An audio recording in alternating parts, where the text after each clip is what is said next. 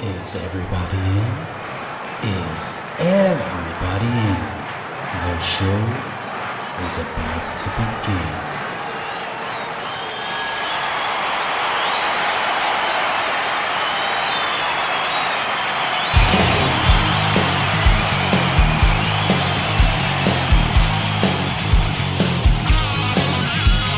Welcome to the podcast, Conscience That Made Us. Interviews and stories, tales from the bus. We love taking you back to when it all went down. The greatest live shows and the cheering crowd sound. It's concerts, concerts that made us. Concerts that made us dot com.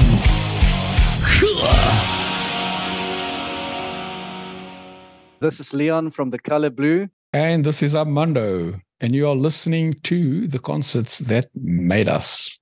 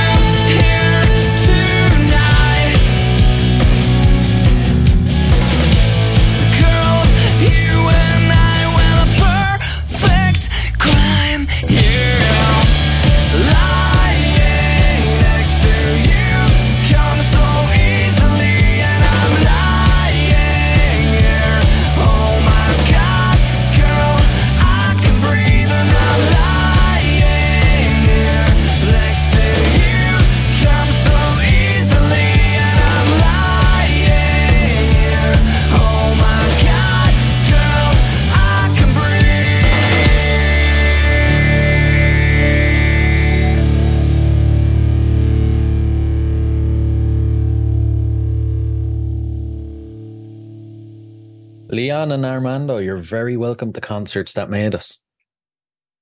Thanks for having us, man. We're very happy to be here. Yeah, thank you very much indeed. Absolutely fantastic to be here. Thank you. It's great to, to have you guys here now. I'm looking forward to getting some insights into your music and into the band. So you guys released your latest single, Love in Space, on May twelfth. It has a great feel-good vibe. What can you tell us about it? Well, uh, I think uh, when it comes to uh, the music that we that we wrote for uh, the new release, uh, you know, Love in Space is the first song um, of a collection of songs um, that'll pro- possibly be the third album, you know, in in, in a couple of months. But uh, we went in, and I mean, for me, it, it just felt good from the start. There, no one came in and said, "Oh, we're going to write this kind of song or that kind of song." We just got together in the studio and we decided to just jam. And Love in Space was the first one we actually played. It was the first song that we wrote in this new cycle, and um it just felt right, you know, uh from my perspective. I don't know what what Armando wants to contribute. Yeah, I can certainly contribute to that as well. And uh yeah, just adding on to what Liaan's saying, um you know, we we've tried not to uh compartmentalize the sort of music we play or we don't. I think we, in terms of what we do of late, you'll notice that um, it is a little bit different to some of the other genres that we've done before, but that's because we're not trying to put it in a box and categorize it, but more on what we feel um, at a specific time. And in terms of the uh, writing process that we're following at the moment is uh, is also one that I absolutely uh, love and enjoy, in terms of the fact that we uh, get into a jam environment where we telepathically really just feel one another. And that for me is a different way of of uh, of coming up uh, with uh, with the songs as we do. And I think this uh, Love in Space is really just indicative of that. Yeah, yeah. You mentioned the uh, not being put in a box, the whole not sticking to the one genre thing. It was obviously a conscious decision then. Where does it come from? Is it kind of like to make it easier for you guys that you can just create whatever sort of music you want? Yeah, very much, very much so. I think all of us, um, uh, we don't... I think all the songs you listen to, even if they come from a different place, you can still hear it's The Colour Blew uh, with, with Colour Blew songs. There's still that Colour Blew feel. But um, I don't think we've ever uh, wanted to uh, to be an alternative band or a rock band or a pop band or a metal band or a grunge band or a punk band. It's, we like elements, or blues band even, or jazz. Uh, we love elements of all these different kinds of, of music, but we don't want to say, right, we're going to sit down and we're going to write this kind of song. It's like Armando said, uh, the process is if we all feel it and it works in a jam, then we create that song regardless of what it is, you know. And uh, I think that's that's our D N A. Ah, so can we expect some sort of like reggae or E D M like hit from you guys in the future? Uh, it, it, anything is possible, man. Um, anything is possible. But with this, I think um, just to to elaborate a little bit more on that, uh, this specific Love in Space feel and sound that um, that's coming through now on the single, uh, the collection of songs we've we've written. I mean, uh, the next album is basically complete.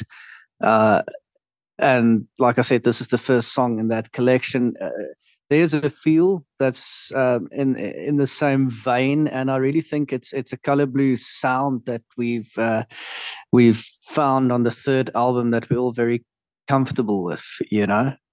So yeah, yeah, and I have to say, what I really like about your music is you don't just listen to it. It's like when you turn one of your songs on, a feeling kind of washes over you, and you're almost entranced by it. You know, for example, take your track African Sky. Like, as soon as that start playing, I start having images of, like, say, an African holiday and that being the yeah. soundtrack. How do you guys go about creating such music that connects so deeply with the listener? Uh, before Armando jumps in, uh, yeah, when I think for me, I can only... Like I said, it's the energy when we're playing. But for me, from a lyrical perspective and from a vocal melody perspective, um, I try, and with every song, specifically on the new stuff, create a moment, and I think about that moment. Now, I'm so happy you're saying that feeling, and uh, that's exactly what I want. I want the music, just not, I, I, I want a song to capture a moment, and then it communicates a feeling that I might be feeling uh, at that moment, that the band has given me, the music has given me that feeling, and then I try and communicate that lyrically uh, to the listener. And by you saying that, it means it's working, you know, and uh, that, that, that, that's my thought process, and it's, it really means that we're, we're doing what we're supposed to be doing, and that's making the listener feel the music.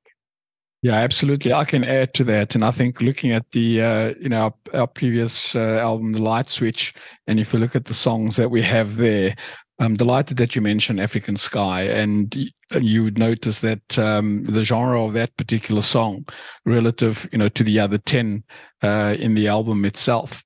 Um, there is quite a variation between some of the songs within that album.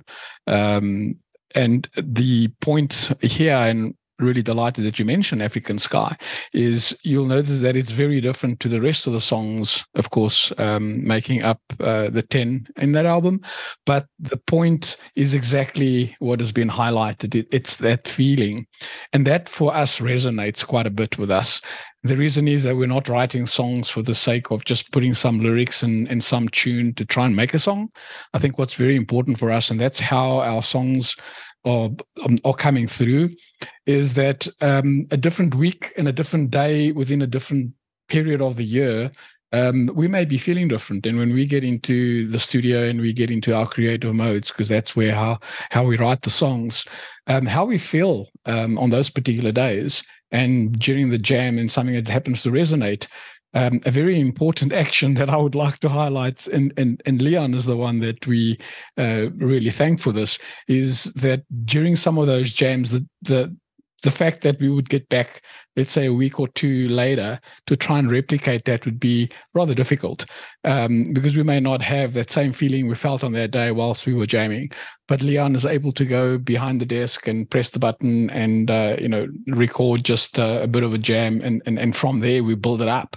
And, and the ultimate uh, point I'm trying to make here is it's the feeling. If we don't feel the songs, if we don't feel passionate and try and, um, you know, get across uh, that feeling, that emotion, then clearly the listeners would never be able to enjoy that either.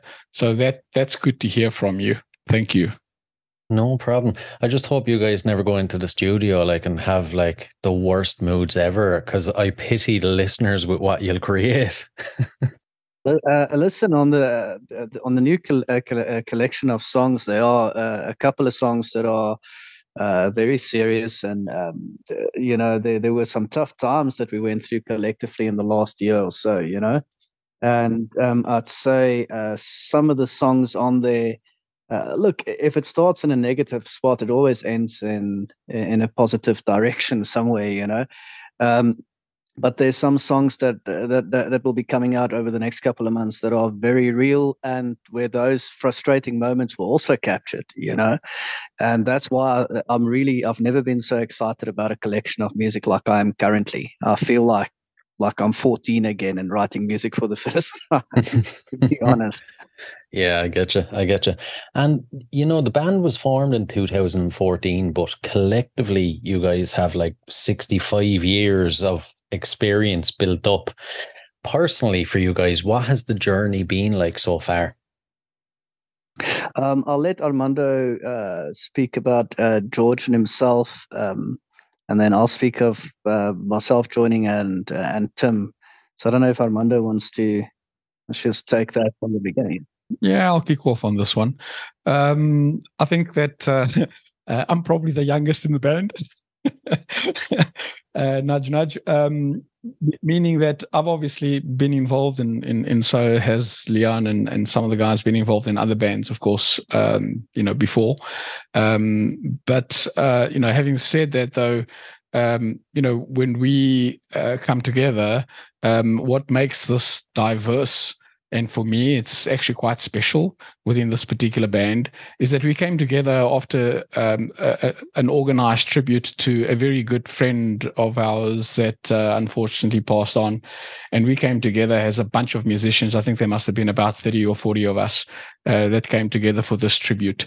And uh, George and I um, were, in fact, in, in, in, in the band, uh, the prior band that we lost the band member.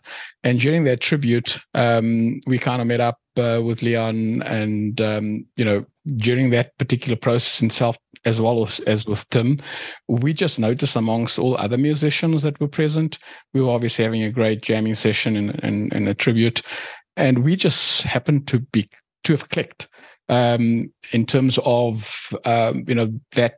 Uh, telepathic understanding, kind of knowing where we're going, and and we really just uh, it it really just felt right, and and I think uh, you know from that point in time, it just gave me a second wave uh, to continue uh, doing some music, and the reason for it is that um, it got to a point in time where I honestly thought that I would hang up my drumsticks and really not play anymore, and just meeting up with Liaan and George and and, and Timothy, and the fact that we are. Uh, from a completely different age gap, you know, when we put, for me, it's it's it's remarkable. Uh, it's like I said, I'm obviously the youngest, uh, meaning the opposite of that. um, and if we look at Liaan, um, you know, and then George and, and Timothy, uh, we just from a different decade, if we can put it in that way. And when you put it all together, I think there's something special. Um, and I think that's probably uh, my own feeling here is when we look back at the um, albums that we've recorded before, um, I think the diversity is starting to come through in that way. And I think we are able to kind of capture uh, the differences that we as uh, individuals bring to the band.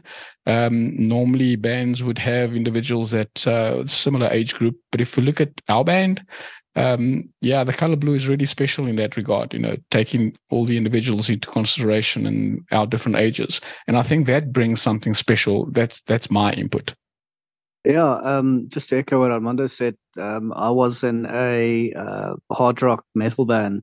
Um, um, you know, I've been in band since I was like thirteen, and uh, I, at that sp- specific time that I met Armando and, and George, um, I was actually, uh, we were on a bit of hiatus, and uh, I saw them play, and I actually went up to George and I said to him that, you know, um, I love the way he plays bass because he's such a unique bass player, but it's, it's the synergy that him and Armando have together that really attracted me, you know, and um, we started playing uh, twenty fourteen, we, we, we started playing and, you know, just, just writing songs. I, I came out of a very difficult period where uh, my wife passed away, and, um, you know, I always say that The Colour Blew saved me. and, uh, uh, in twenty sixteen, our sound was completed when, uh, uh, Timothy officially joined the band. Like Armando said, back at that reunion, you know, that tribute show, Tim actually did play with us. Um, And I've known Tim since he was like ten years old. And then uh, twenty sixteen, it, it it came to fulfillment when uh, when when when Tim joined the band officially as as the lead guitarist. And yeah, we've been the same since then, and just found our feet and our voice together. Well, I think the band just goes to prove that, you know, no matter how dark life gets, almost, things will get better, you know, and there is light at the end of the tunnel, really. Listening to, you say your wife passed away and then your other bandmate as well. Jeez. Yeah, no, I always say the uh, the adversity that, that we've faced as a group of uh, musicians, you know, um, The Colour Blew has gone through a, a, a lot of tough stuff, you know, and but we always seem to, to pull through, and um, I think it's our love for... Uh, creating music together, and that it's it's more than just that, it's it's a family, you know, and uh, I, it's it's something very special to be part of, and um, something that uh, I very strongly believe was always on the cards for all of us, you know. uh, it's just the way we ended up together. It's uh, it's it's unique. Yeah, definitely, definitely. Yeah. At this stage, we'll uh, we'll give the listeners a sense of where you come from musically. So, if you can, can you guys remember your earliest musical memories? Uh, yeah, for me, uh, it was always, um, I grew up listening uh, to Buddy Holly, and uh, it, it was way before my, my, my dad loved that, you know, so um, it was imprinted on me. It's Buddy Holly, Richie Valens, the Big Bopper, uh, Eddie Cochran, um, and that old fifties, uh, fifties vibe, you know, my dad loved it, and, and that was pushed down on me, so I loved Richie Valens the most. You know, I was walking around singing La Bamba. It's the reason I started playing guitar, you know. Yeah. But uh, and then from there, it just progressed to uh, my earliest memory that uh, that I have is me wanting to be in a band and me wanting to play music. That's all I ever wanted to do, to be honest with you. Nothing else. I just wanted to play guitar, and um, I wanted to create uh, the perfect song, you know. And yeah, it just progressed. It just progressed from there, you know. That's that's that's my earliest memories of that. Uh, Armando? Yeah, on my side, um, you know, I think the turning point for me was, um, you know, the early eighties. Prior to that, I always had this passion for music. I don't know, there was just something that kind of uh, kept on drawing me there. But the reason why I used the early eighties as for me as a as as a milestone is because, Um, you know, having joined uh, or at least uh, attended a, a high school that had a cadet band, um, I, you know, with that passion, I uh, clearly, uh, you know, drums interested me at the time, and I became a side drummer, and and I think that was a very important part of um, you know, my music career back then, from the point of view that learning all those rudiments from, you know, for military drumming, uh, I think for me was a great, uh, you know, a great foundation. Um, and that uh, was a period where, um, you know, I felt comfortable and, and I really wanted to, to play uh, clearly. Uh, but then, of course, um, you know, life life continues in the sense that I was concentrating a lot more on, on my work career, um, and the music kind of uh, was put a bit aside while I was concentrating on that. And then, of course, with the passion of music, uh, fortunately got involved with uh, bands where I could put a lot of my rudiments and my own style uh, into, um, you know, joining uh, bands and, and bringing in my own flavor. Um, and from there, it's always been a passion. So in prior bands, also released, um, you know, different albums, um, like Liaan has with his uh, other bands as well. Um, so for me, the the the early eighties was a great influence, and of course, back in those days, um, you know, there were quite a few genres that were pretty uh, strong and solid at the time. You know, there, there there was the reggae stuff, and there was the new romantic stuff, and then there was obviously the rock stuff. And I just happened to have been uh, one of those individuals that didn't just like reggae or just like neuro, or just like rock, and and. Because I just liked everything, um, and I really appreciated all types uh, of music. I think those are the earlier uh, recollections um, of memories related to the diversity uh, of music. So I enjoyed going to a nightclub uh, with dance music um, as much as I enjoyed heavy uh, rock. So the genre is pretty broad. Um, and I think from there, it was probably the seed that um, looking back, fortunately, with a lot of other bands that I was involved with in the past and, and albums that we had recorded, I think what we have here is The Colour Blew, even though it's in my latter years and not my earlier years, but it is, for me, what is um, very special. Uh, and I'm glad to be part of uh, The Colour Blew. Uh, as I'd said earlier on, you know, I thought I'd gone through a phase where I would have hung up my drumsticks. But um, I think this was just a new um, wave of energy. And of course, since we got going, as you mentioned, from twenty fourteen, twenty fifteen, um, we also landed up having to deal with, um, as we well know, the COVID scenario. Because prior to COVID, we, uh, of course, um, were also uh, fortunate to have been out there and doing a lot of gigs and big concerts uh, within South Africa. And, um, you know, those are moments you look back to. But COVID seems to have shaken, shaken things a bit. Um, yeah, I think, uh, yeah, that's me from, you know, taking what um, has uh, been a, a starting point to where we are now. Yeah, yeah. And it's a good segue as well to my next question. Since you started the band, what has the local music scene been like where where you're based, and how has it kind of changed over the years? Would you say it's got better or maybe worse? Um, I think uh, your perspective of where you view this from could, you know, influence the answer heavily. There's no doubt that it's become more difficult for bands to get their music out there in a live sense, because there are fewer venues that, um, you know, uh, with the pandemic, uh, a lot of businesses closed, and it did affect the music scene. I mean, many bands that we played with, um, they went through very tough times, you know.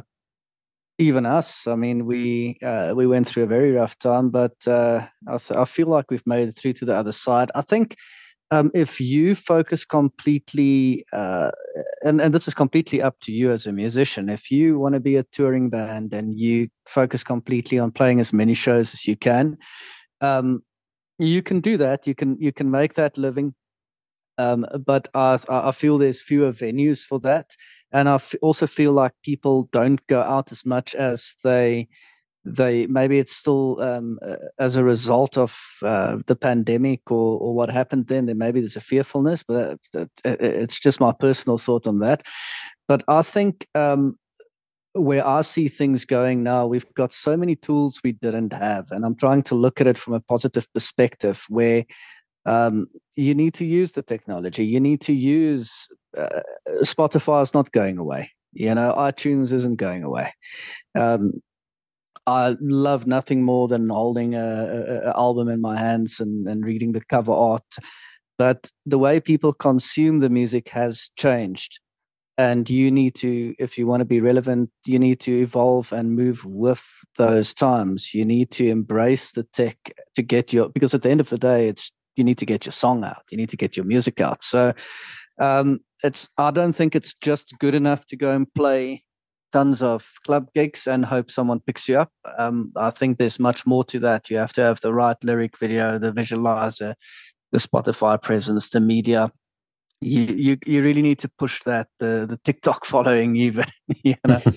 um, yeah. um, So that's that's where, where my thinking is. But yeah, it it has become more difficult for um, in the live sense. But I do think there's also more opportunities. Uh, I believe a good song, if you put good music out there and a good song, it will rise to the top, man. You just need to believe in it, and you just need to. What will happen will happen. You just need to give it the best shot to live. Yeah, definitely, definitely. And you mentioned Spotify, Apple, and everything. It's not going away. How do you guys view then physical media? You know, because I kind of feel like nowadays bands can put out records, C Ds, even uh, tapes are making a comeback. But it's more so like they're putting it out as a collector's item as opposed to spreading. Yeah, exactly. As opposed yeah. to spreading their music. Yeah, it's merchandise. I see it. You know, if you got if if you got the L P and the C D signed and the L P with nice liner notes and uh, even a tape for the nostalgia, it's merchandise, but it's not the main vehicle.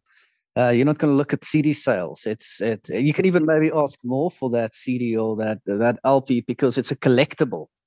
So yeah, absolutely. Uh, and, and that I completely believe. But when it comes to straight music distribution, um. I'm afraid uh, you can only go go that one way now, and you have to swim with the with the fishes in the sea. You know? Yeah, yeah, exactly. And as a concert goer, then, what concerts would you say have made you guys? Well, look, uh, a concert that I'll never forget, and the ones that I, we've been to. I mean, it's it, it's for me, it's just got to be Metallica, right? Um, you know. Um, Metallica was one of those concerts that for me will be uh, embedded in my mind. Um, and and you kind of look up at that stage and, and uh, it just becomes an inspiration to all of us, especially if we play music. Um, you know, I feel that the fact that I'm still playing music now um, is is is because I love it and it needs to flow. Um, and looking at those sort of concerts, it just brings all the energy um, that uh, you almost say to yourself, yeah, that's why I do this. You know, whether um, the, the whether whether I'll end up being at, at in such a big stage or not becomes irrelevant, but the inspirational, you just can't take that away. It's just so inspiring Um, so for me, definitely uh, was Metallica. Yeah, I totally get that. I seen them back in two thousand nineteen, and I don't think there'll ever be any other concert that'll top it. It's definitely up there. Yeah. I've I've been fortunate enough to see Metallica. I saw them in two thousand seven, and I saw them again in twenty thirteen, and both shows were absolutely incredible. Um, they they're great musicians, there's great showmanship, but uh, shows that really. I, I remember seeing U two um, on this. I think it was the three sixty World Tour, and um, that was life changing for me. I I thought, I can't believe that a concert can sound that good, you know, and look that good. Yeah. Um, uh, so that that's something that that you know that I appreciate a lot. Also, um, the Red Hot Chili Peppers, also incredible band. Um, loved seeing them as well. Uh, but I have to go way back actually. When I was young, very young, I remember my first concert I went to was it was Roxette. Right. and, and I was like twelve, you know. Yeah. Uh, I might have been smaller. I was like eleven, I think. And um, my aunt took me to go watch Roxette. They came to South Africa, and it was at Ellis Park in the stadium. And I remember I just watched that, and I just thought, man, I want to be playing guitar on that stage. And I think that was the most formative for me, where where I watched that and I thought, ah, it's incredible. And I think the Springbok Youth Girls still opened for them, a very young Springbok Youth Girls band.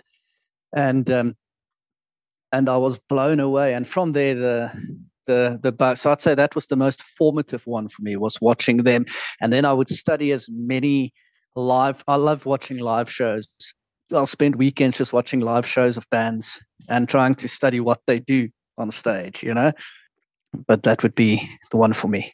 Yeah, it's not a bad one now. Pretty good, pretty good. Since you watch live ones, then you've obviously probably burnt out the tape on Freddie Mercury's live performance. Yeah, one of uh, one of my one of my all-time heroes, you know. Someone I wish I could have seen live, but I never had that honor, you know. Yeah, yeah. And for any listeners that haven't caught one of your shows, what can they expect? Give them the full experience if you can. Uh, we're extremely raw, lots of energy, lots of emotion, lots of passion. Uh, we leave nothing, nothing, um, you know, in the dressing room. It's all on stage. Uh, we, if you're not tired afterwards, then you didn't give a good show. That's that's our motto. So we give it. Uh, we believe. We believe in what we play. We believe in what we portray. Doesn't matter if there's ten people or ten thousand people. Um, if they've gone through the trouble to see you, then you need to give them a show. So it's not just about delivering the music, but it's about delivering the show with the music, you know, or making sure the crowd feels the energy. That's the way that uh, that that that we do it. You got to add to that. Got to add to that because um, I think that's what um, really energizes us. Is whether we are playing a three-hour show or whether we played a forty-five minute show. Uh, the energy that goes into either or um, is just everything we can possibly give. And I think we've become completely different um, from, uh, you know, walking onto that stage than even ten minutes before walking onto the stage. So for us, um, I think just looking out and whether we see, you know, ten people or, or whether we see a few thousand, um, it just, Uh, the, you know, the, the level of energy that we would radiate is kind of the same because it's just such an honor uh, to be able to be on that stage and to have anyone in front of uh, the stage looking up at the band. You know, th- th- you've just got to give them um, the best show ever. So we we play from the heart. Uh, I think something that we're always very passionate about, and uh, it, it becomes a, a collective. Um, Uh, readiness, uh, if I may put it that way, before we walk uh, on stage, uh, is that we enter a new zone and and we do it with passion. We don't believe that getting up to do a show um, is uh, from a, a technical, uh, you know, playing perspective only. If it's got no emotion, if it's if it doesn't come from the heart, then uh, we feel that we are not doing justice to those that take the time and the precious time to come out and, and check us out. Yeah, yeah. And how do you guys work on your stage show then to, you know, constantly improve and make sure that it was better than the last? Um, I, I think we call it captain's practices, like, like in the sport. We view it very much the same as a rugby team. So uh, we've got different kinds of practices. Uh, we're very fortunate to to have the studio that we, uh, you know, um, my studio that I built over the years, and Armando and myself have kitted it out. And uh, so we're very fortunate to record, but it's also a very large space, which lends itself to being a stage as well, you know. Um, so uh, what we'll do when we're gearing up for a show specifically, um, we will rehearse that show and the order that we're going to run that show in and the flow of the show. And, uh, yeah, we make sure that, that we don't think about the mechanics too much when we're on stage. It has to be, the muscle memory has to be there. And then you focus completely on the emotion and your performance. Um, and that's, that's what we try to do. What we also uh, do a lot of is we film those performances that we do, and we like watch them back, you know, and we see what, uh, what worked and what didn't work, and and it's it's also good keeping everyone honest. You know? And we also learn to not drink too much before gigs either. Always a good idea. Yeah, yeah. When you're young and you're you're going for it, you know, everyone goes through that phase, and sometimes it's, you can have a good gig, but I just think we we try and really, um, you know, we want to give that money's worth show, you know. Yeah, yeah, exactly. And out of all the gigs you guys have played then, is there one that you maybe look back on in your mind and kind of revisit it as the most perfect gig you've played? Oh, yeah, there, there's a couple. Uh, there's a couple, but, you know, one special uh, show stands out for me, and um, that would have been in, in uh, Margate. I think Armando will... will agree, but it wasn't the, for me, it wasn't, we played two shows that weekend. It was the S A Bike Week, and um, in Margate, and I think we played the evening show on the on the main stage, you know, like on the beach, um, and it was, in, you know, it was incredible. But the next afternoon, we were all so hungover, and uh, we we played the B stage, also to a packed house. Um, a little bit further down, but also on the pier. And it was an afternoon show. It was, I think we played like at four o'clock in the afternoon. And for me, uh, that show was one of the most special shows, uh, feeling wise, because we, we were all so tired, and it turned out to be an incredible show, a very emotional show.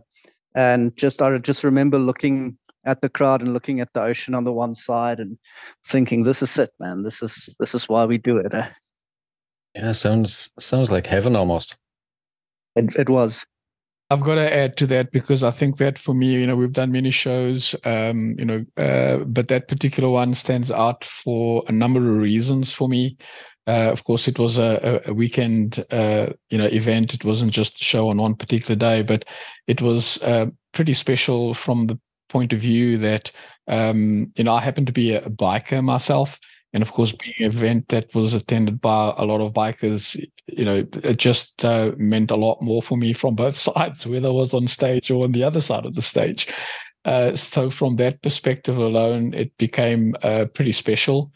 Um, and, you know, it was also special for for the reason that, um, yeah, it, I had a, a bunch of friends that were also bikers that, um you know, went out uh, to that same venue, which is in the East Coast, of course, being, uh, or the, rather the, the, the, the South Coast, the Southeast Coast.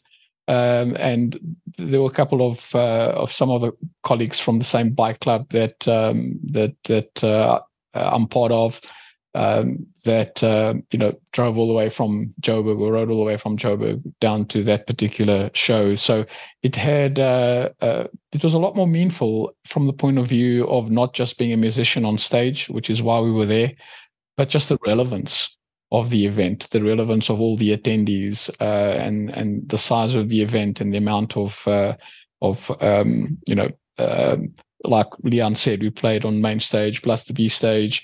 And uh, for me, it really stands out, notwithstanding the fact that all the other shows that we've done, um, we apply the same passion, and we really, you know, feel very uh, passionate about uh, being on stage and, and providing that same energy. But that particular one, from that uh, point of view alone, uh, it happens to be a special one for me. Yeah, that's that's very understandable, all right. And not to get too negative now, you can use any gig from any band you've played in, I'll be fair. Uh, is there one that you consider maybe the worst experience you've had, and how did you deal with it? Uh, you know, uh, there's when you're playing um, lots of shows, there will there will be nights that um, things don't come together like like they should. And, you know, there has been uh, there has been one or two that... Um, You know, I've been off, or uh, one of the other guys have been off, or the venue has just been off. Um, uh, uh, but uh, next time you come back, and that same venue would be great, you know. So um, I think it's like everything else in life. It's a perspective thing. We've had them, and it's just part of it. Uh, and it's a month, and you learn from it, and you move forward, and you just uh, get your head right, and and you, and you power on through. But we've been fortunate. We haven't really had um, blowout gigs or or things like that. Um, that we've been fortunate. We've had good shows. You know, we've had good shows. Yeah, yeah. And um, when you guys are on tour, then what kind of antics do you get up to backstage, or you know, back at the hotel? Any wild partying, or are you guys very sensible kind of choir boys? Uh, Armando is extremely sensible. He's I keep them on their uh, toes. um, look, hey, uh, one there's probably, depending on who you ask, there'll be a couple of stories, but but uh, I think we've learned that uh, if we are far from home and there is uh, opportunity to braai, and there is brandy, then it's going to be a long night, you know, but always after the show, never before the show, you know. So, uh, yeah, there's been lots of fun. There's been lots of stories, but I can't out now, you know. Uh, but one day we'll have a private chat. Having said that, though, the one thing we can be very proud of, and I think uh, because we we we try to be professional about it. So when we've, especially the bigger shows, you know, the one good thing that that I can say is that, you know, we'll play the show, um, but then we'll have a good time, you know, within the band. So we will, um, you know, we will uh, retract, um, you know, because by the time you you walk off that stage, you know, the energy levels are just so high. There's no way you can just get back to your hotel room if it happens to, and and, and then just uh, you know, lie down and sleep.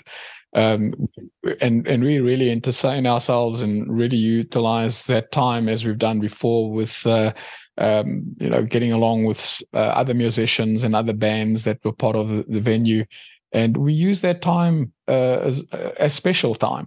Uh, to be able to interact with uh, with other musicians, uh, as we've done before, and we have we have a great time. But by the same token, we've always very very mindful that um, we really try and keep it as professional as we can possibly uh, do. At the same time, have some good time. Yeah, yeah, and you know, say you play the most perfect gig, like the one you mentioned, on a Saturday night. You wake up Sunday morning. It's quiet. It's peaceful. But it's kind of back to normal. You have the post-gig or the post-tour blues. How do you deal with that? Um, I can I can speak to that. I had a big problem with that, eh? Um, I really did. And I've learned, uh, especially in twenty nineteen, um, I'll be very honest, uh, it was very tough for me to come to come down. I can't speak for the other guys. They're not, they're not here, but I can only speak for myself that it was a very tough thing coming down from that uh, that emotional high, and uh, you know, you have to, it's a mental thing. You have to be mentally so strong, and in twenty nineteen I really felt that, you know.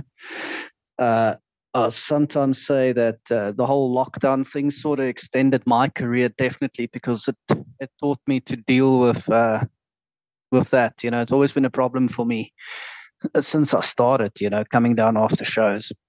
you feel uh, extremely anxious and you can't wait for the next one. And, you know, if it doesn't come quick enough, you start getting very depressed, you know. So um, it is definitely a thing, hey? It's definitely a thing, and I'm very sensitive to that.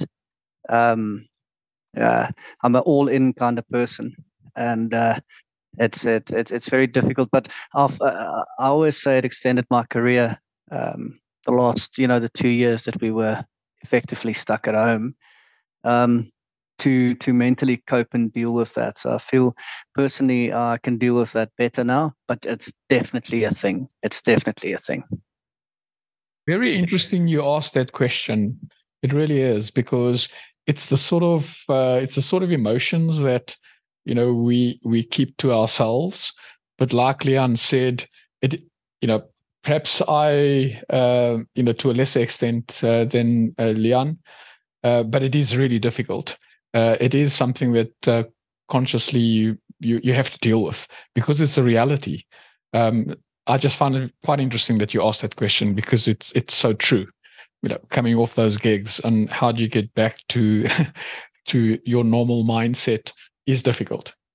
Yeah, yeah. Well, there's something maybe, you know, maybe ninety percent of the listeners or the the audience in the crowd don't actually think about, you know, but it is an important part of, you know, behind the scenes. Very much yeah. so. At your level then, how do you guys approach finding gigs and touring? Um, look, we uh, for, for us at the moment, um, obviously we've been writing for a while, but so the process has now started again. We've got a wonderful agent, Endeavor. Um, he finds us uh, shows, and then if I come across uh, across shows, then you know obviously I'll say, "Hey, man, we're going to throw our hat in the ring here." And then you'd also be approached by promoters that have worked with you in the past, um, if they know that you're on a on a gig cycle, because I believe it all work. You've got a writing cycle, you've got a recording cycle, and you've got a gigging and touring cycle. Um, so if they know that you're on the gigging cycle, then they'll contact you specifically with new stuff. And, you know, you go and uh, you, you go and try and schedule it uh, to make sure it's quality shows and that you'll get some mileage out of the show. More than anything else, you need the mileage, you know? Yeah, yeah, exactly, exactly. And say thirty years' time, you guys are rocking the nursing home. You look back at your career. What do you hope your legacy will be? Come on, Armando, you can tell us what your legacy is uh, going to be. You know, uh, for me, um, the the special... Uh, and the special part of being able to be involved in the band and produce music, you produce content, you land up with, uh, as we've done, looking back at these, um, you know, albums that we have recorded.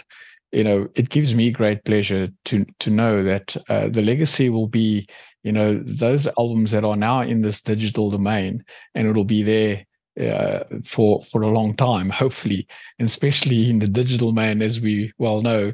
Um, you know, once it's there, it doesn't get deleted.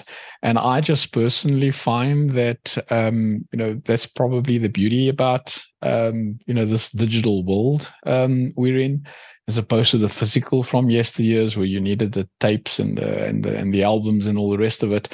And I think the digital uh, age also came about where a lot of that music is is converted to to digital. And look what happens um, with a lot of the older bands. Um, had it only remained um, with with the physical album or tape, uh, the exposure um, would have been a lot less to the fortunate digital environment we find ourselves in, isn't it? I mean, my kids um, can listen, and they do, um, you know, to all those bands that um, I enjoyed back in the eighties. Um, where surely they uh, chances of them going out and buying those albums in the physical state or tapes, um, that probably wouldn't have happened. The fact that this all exists in this digital era, I think f- for me, it's also a, a special, uh, um, you know, way of of of uh, um, maintaining uh, the relevance, or at least the life of music. So for me, the legacy N- would be, and that's what gives me a great um, happiness, is knowing that we've created this content, and this content is available in this digital domain, and the mere fact that um, you know, it is there, it's a great uh, legacy. Yeah, that, that hopefully in years to come, you know, it remains there and remains a lot easier accessible uh, to those that wanted to know. Well, who who was Armando? Who was Liaan? You know, um, what is what is The Colour Blew all about? It's all easily available at the fingertips for anybody, anywhere, you know, whether they're walking down the street on their mobile. Yeah, I, I think for me, um, it's like a twofold thing where uh, I always, um, I don't want my name to die. And uh, that's that's something I, I, I had in my head since I was a little boy. Um, I didn't know that there was going to be an internet. you know, I, I was little in a time before, you know, there were, Uh, you know, there, there was digital downloads, but um, I think uh, we we have created material that'll, uh, and I've been part of that that that will live on, and um, my message will will live on, and and the feeling that I try to create. And then when I'm that old, secondly, uh, the the second part of that is um, I would like to, in some way, also leave a a mark, not just uh, a selfish mark for myself, but a mark um, on uh, people who might have been inspired by our music, and people that I could have maybe uh, helped to to realize their dreams the way my um, musicians I listened to whilst growing up inspired me to move forward. So uh, that would be important. I think that would be the proudest if, if if someone had to come up to me and say, "You're one of the reasons I started playing music." You know, that would be my my uh, ultimate achievement. Yeah, definitely. That's the uh, that's the thing money can't buy, of course. Yeah, yeah, absolutely. And before we get into the last couple of questions, then, what are your future plans? I, as you mentioned earlier, there's more singles coming, and you also have a festival coming up, don't you? Yeah, yeah, we gotta look. It's a, uh, all the energy is going into Love in Space at the moment, uh, promoting that as best we can, and then to also promote it and to celebrate it, we are playing a series of shows um, locally. Uh, um, you know, one of the big ones on uh, the twenty-sixth of May in the East Rand is the Opulant uh, Fierce, which is a, a weekend festival. Um, With some great South African artists. We'll be playing Love in Space there on the Friday night. It's the rock evening, and we'll be we'll be there. Um, and then uh, I think we're playing Youth uh, Fest on the sixteenth of June, which is Youth Day here in South Africa. Um, we'll be playing in the Ruderpoort on the eighth of July. Um, and then we're doing uh, Doors Open Air towards the end of September. So, uh, and a couple of shows in between. Those are confirmed ones, and a couple of shows in between. All fest celebrating the new single, um, and then uh, strewn into that same game plan, uh, we've got uh, another single lined up for later this year. Uh, it's already been recorded. And uh, we'll push that out and do the same during twenty twenty-four, and maybe towards the end of twenty-four, we'll release uh, that third album, that collection of songs. yeah. That's the that's the that's the plan. You have to have a plan. Exactly, exactly. Plenty of stuff for listeners to look forward to. So there's content, and the, absolutely, there's enough content, and but it's all good content as well, and it's uh, basically the story of the last three years that we can start putting out in the next two. Yeah, we always uh, we always open for, you know, good festivals um, and uh, good shows. Uh, we're always open for that. And what we do is we obviously will also work around those in terms of the fact that if we're not uh, very actively uh, doing shows, um, we're writing.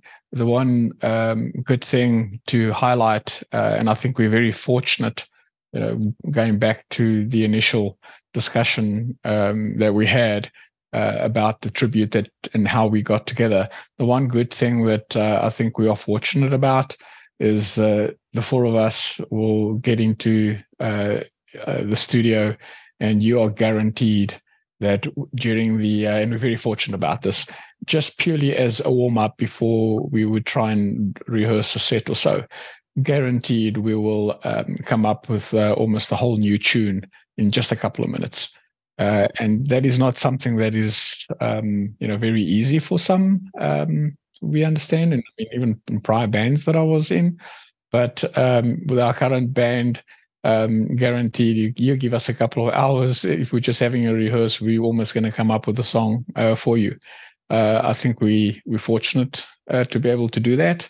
And as long as those creativity juices just keep on flowing, whether we're doing big shows, which we're always open for, uh, and if it's uh, not very busy in that front, we continue writing.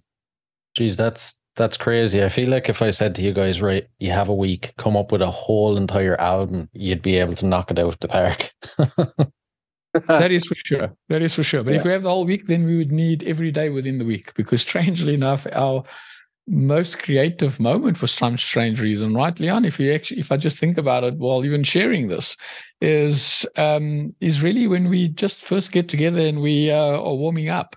Um, you know, during that period of time, I think um, it's something that, yeah, I, I don't uh, recall happening in any of the prior bands that I was with, and that for me is what's extremely special about us. Give us uh, a. a Any day of the week, we'll get together. Guaranteed, we'll probably come up with a tune before we even start rehearsing the set. If you could oh, bottle that, you'd become a millionaire. You know, that yeah. instant spark. That's why I'm trying to record it. yeah. yeah, in fact, thank you, Liaan, because a lot of the times I may mention, we will get along with Jamie. We don't, we don't even know. And Liaan will take a walk and, and you know, to to the desk. And we're thinking he's just uh, fine-tuning some of the knobs there. But he ends up hitting the record button without us even knowing. Strange enough, at the end of the evening, or even the following practice, um, he plays back to us and realize, oh, wow, you know, if we had gotten back the following day or, or week, um, we may have not remembered um, some of those special moments. Uh, so Liaan's also got that great knack to go and hit the record button without uh, us even knowing. Brilliant, brilliant.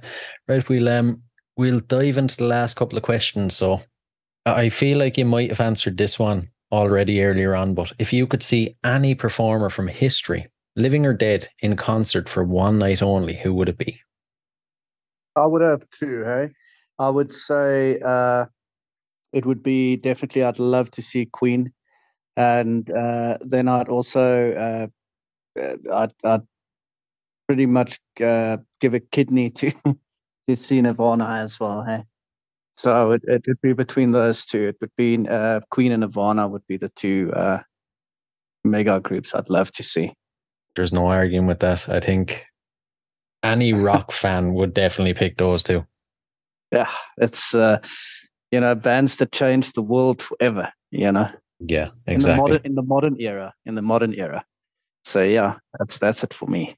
Yeah, a funny little fact about Nirvana, actually. I've said this ages ago on earlier episodes, but uh, the night that Kurt Cobain died, he was supposed to be playing a concert in Ireland, which is crazy. Yeah, incredible there. Uh, yeah, it's it's tragic. Well, you know what? I'm just so uh, yeah, always excited to be able to see any band, right? To be quite honest, but uh, you know, thinking back, um, especially in the era that uh, that I uh, grew up, um, then you know, the, there was always two bands that always just pulled me in. In fact, uh, really was an influence. Um, In, in terms of my interest, wanting to play. Um, one's, of course, Dire Straits. Um, so really never got the opportunity uh, to see Dire Straits. But um, really, if I could see, yeah, I get the opportunity to see that, for me, that uh, would be great. Yeah, that would be another good one, all right. Yeah. And this one is a, a weird one now, all right. If you had to spend twenty-four hours locked inside a room with any musician from history, who would it be? Ooh, uh, I would I would say Buddy Holly. Good one for me. Good one. Yeah, uh, I'd say Buddy Holly for me. And what would you hope to learn from Buddy? You know, the one thing about Buddy, people always remember he only he died when he was twenty-two. Hey, mm, so yeah. uh, it's incredibly young. And what he amassed at that time, up there. And this is a big statement, but I always believe they, they say that Elvis was the king of rock. Um, I'm in the Buddy camp, where I think Buddy would have been the king of showmanship rock. Especially, I think music would have gone in a different direction completely. Um, the guy knew how to market. He knew how to think outside the box, and um, he used the shock factor in a different way. He didn't have the sex appeal that uh, that uh, Elvis had and relied on, but his uh, his song craft, his musicality, and his perfectionism in recording. I mean, those days, um, yeah, I'm a huge fan of uh, the science of recording. It's it's it's a huge love of mine, and I think the way he uh, approached recording in those early days, and the perfectionism he wanted out of it was uh, was incredible. So I would just like to pick that brain and just yeah, imagine what he could have done if he if he if he just lived, you know, five years longer. you know, he never he never got on that plane. Yeah, exactly, exactly. Bit of an impossible question for you now, but you know the way, obviously, in the seventies, Elvis kind of went into the Las Vegas kind of era and became a parody of himself. How do you yes. think the rest of uh, Buddy Holly's career would have looked if he had lived? I, I can't say. You know, at, at, just before, um, you remember he, he left the Crickets. Mm. They they split up, you know.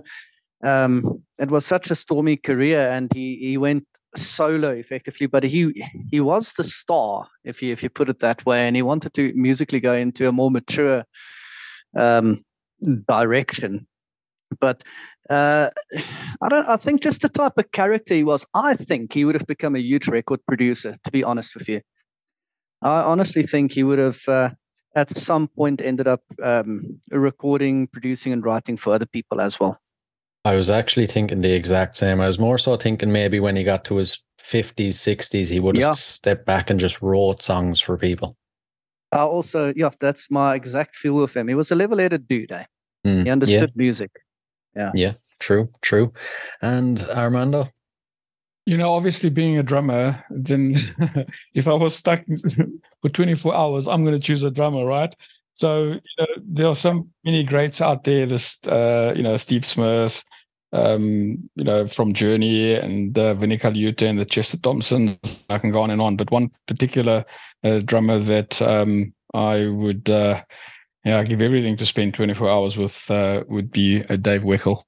Um, that f- would just be it for me. All right, another good one. Yeah, and the final one. So, what song would appear on the soundtrack to your life? Oof. Wow. Keep the hardest for last. Um, yeah, uh, I'll, I'd say um, soundtrack of my life. Uh, That's a that's a difficult one. I, I can't I can't just single out one, man. If it's one that I've written uh, and we've done with the band, then um, yeah, it's it's tough. Uh, maybe Angel Lane for me. Hey. Okay. Okay. Why so? What speaks to you about that one? Nah, it's probably the most uh, the most honest song that uh, I wrote. That right after. Um, The, the death of Amanda in twenty thirteen, and um, you know, with the band we worked on that. We rarely play it live, but I think the orchestration and the message in it is is is a lifetime, and it's going through um, you know, facing adversity and rising up and understanding that you can't change things, but you you got to go with those things, you know, and uh, just hope that at the end of it all, Uh, at the end of the path, there's uh, there's someone waiting, you know. So that's it. That's uh, that. That would be my soundtrack song for me. Perfect. Has to be that one. So, and Armando, uh, for me, uh, one of our songs, which um, uh, we call "Promise Me You Won't Go Alone." Um, I think, uh, in as much as what Liaan's resonated with the prior song, this particular song. Uh, perhaps resonates with me in uh, in a very similar way. So it's always a very emotional thing for me. Um, but Promise Me You Won't Go Alone, it's got to be it. uh, Liaan. I think you probably would have guessed yeah, that, right? Yeah. yeah, I actually thought of that yeah, when, when the question was asked, yeah. Oh, really? Yeah. yeah. He knows me too well, huh? He knows me too well. Perfect. So listen, guys, genuinely, it's been one of the most interesting conversations I've had now. I've really enjoyed chatting with you. Thanks a million. Thanks so much for having us, and we've enjoyed it immensely as well, eh? Do it anytime. Indeed. Thank you very much. Really appreciate the time, and uh, it was great. Uh, and looking forward to having to chat to you again.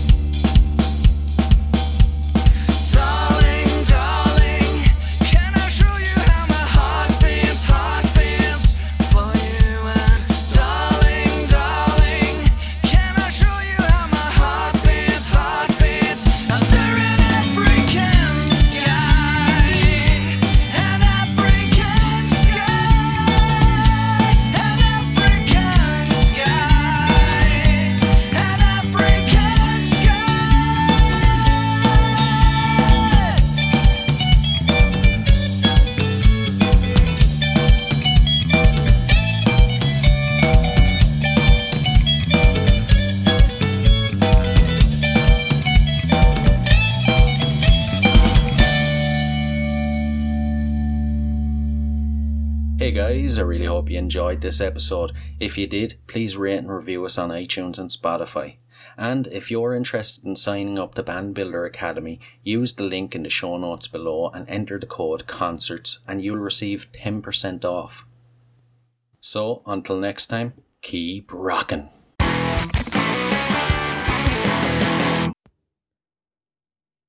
Hey, hey, what are you guys still doing here? The show's over. It's over. You can go home. Go on. We'll see you next time. We'll be here. Bye.